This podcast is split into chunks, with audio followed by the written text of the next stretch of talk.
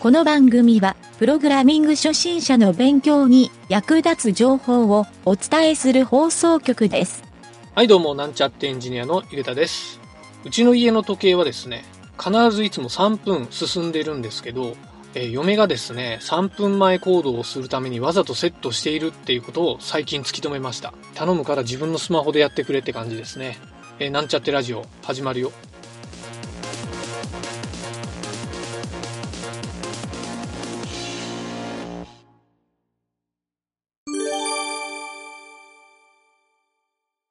はい、それではプログラミングレッスンの CSS 編に行きたいと思います。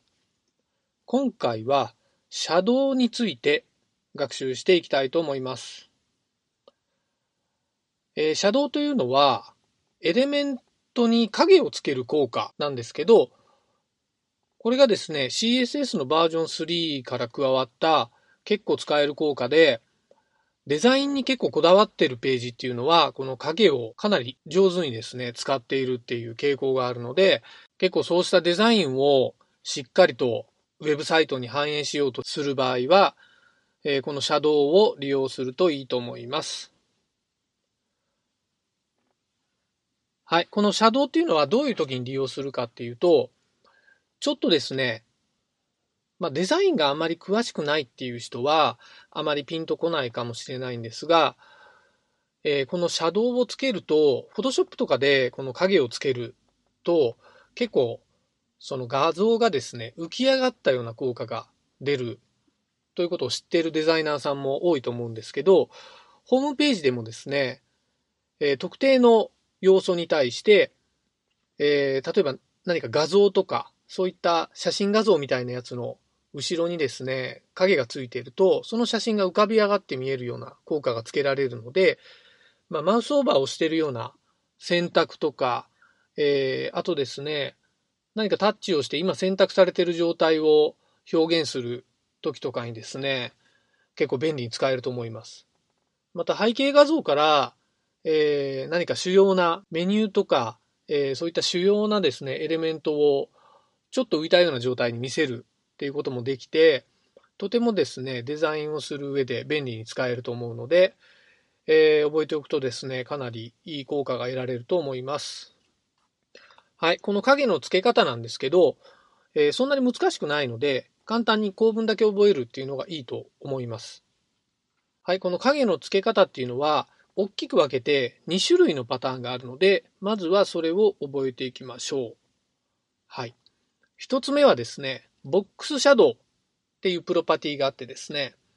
これは通常のエレメントに対して影をつける効果になります。もう一つはテキストシャドウっていう効果で、これはもうその通りでテキストに対して影をつけることができます。はい。どちらもですね、値の書き方は一緒なので、これはセットで覚えてしまった方がいいと思います。はい。それでは実際の値の書き方について解説したいと思います。えーまずですね、プロパティを書いてコロンを書くところまではこれまでと同じなんですが、ボックスハイフンシャドウ、えーコロン。で、その次にですね、えー影を右に移動する移動距離が一つ目。で、半角スペースを空けて、今度は下に移動する距離。で、半角スペースを空けて、ぼかしのサイズ。えー次がですね、半角スペースを空けて、今度は広がりのサイズ。で、次に半角スペースを空けて、色の設定。で、最後に、えー半角スペースを空けて、インセット。はい。これでセミコロンで終了になります。今説明した値の値はですね、実は全部書く必要はなくて、えー広がりのサイズとかですね、インセットっていうのは、えー記述をしなくてもさほど問題にはならないので、この辺はですね、値を書き慣れた時に自分でどのサイズが適切かっていうのを、えー覚えていくっていうのがいいかなと思います。はい。えーちょっと解説をしていきますが、右に移動するサイズっていうのはどういうことかっていうと、えー影はですね、多くの場合、まあ、右上か左上から、その、右下、左下に向かって落ちるので、えー、ちょっと斜め下に落ちる傾向がありますよね。はい。ちなみに、えー、Windows OS のアイコンにも影がついてるんですけど、えー、あと Mac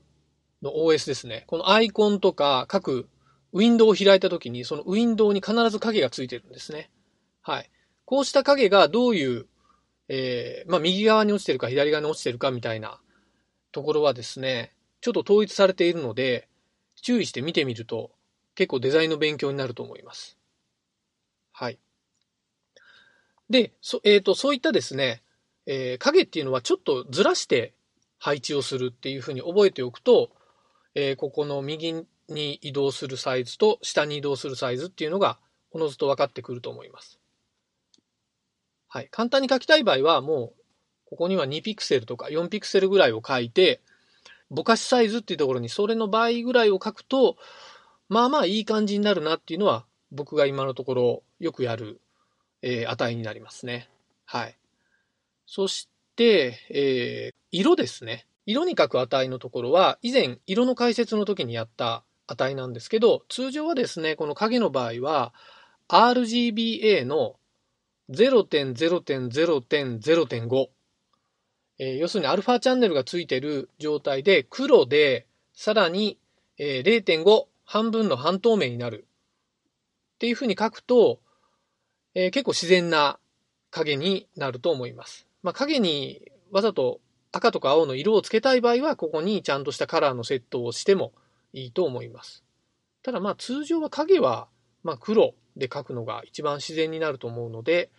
えー、今の値を書くのが一般的かなと思います。はい。アルファチャンネルの値をちょっと薄くしたいとか濃くしたいっていう場合は0.5を変更してやるといいと思います。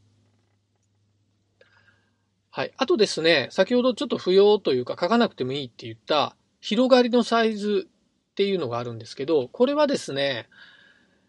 えー、ちょっと影をですね、拡大させるサイズになるんですね。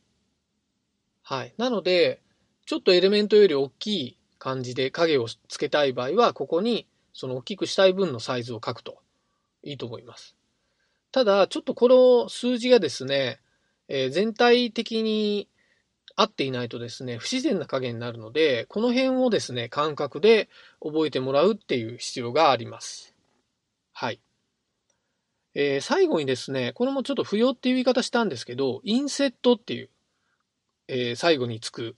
値があるんですが、これは、インセットっていうふうに書くと、内側につける影になりますね。はい。通常、影は、エレメントの外側に表示をされるんですけど、このインセットをつけることによって、その穴が開いたようなエレメントを作ることができるんですね。はい。これやってもらうと結構面白い見え方もできる場合があるので、えー、ホームページにですね、ちょっと穴を開けるような効果をつけたい場合は、このインセットをうまく活用するといいかなと思います。はい。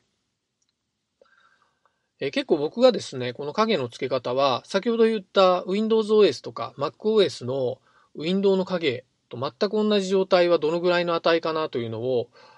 ちょっと個人的に調べて書いたこともあるんですが、えー、結構ですね、デザイナーの人が、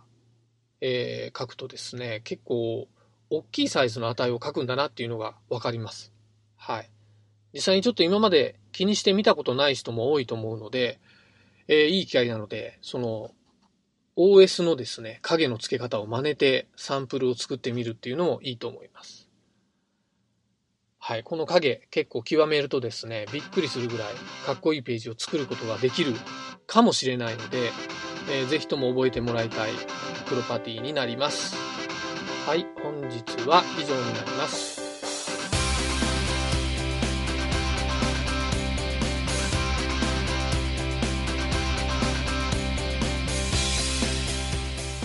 番組ホームページは http コロンスラッシュスラッシュ mynt.work スラッシュラジオスラッシュ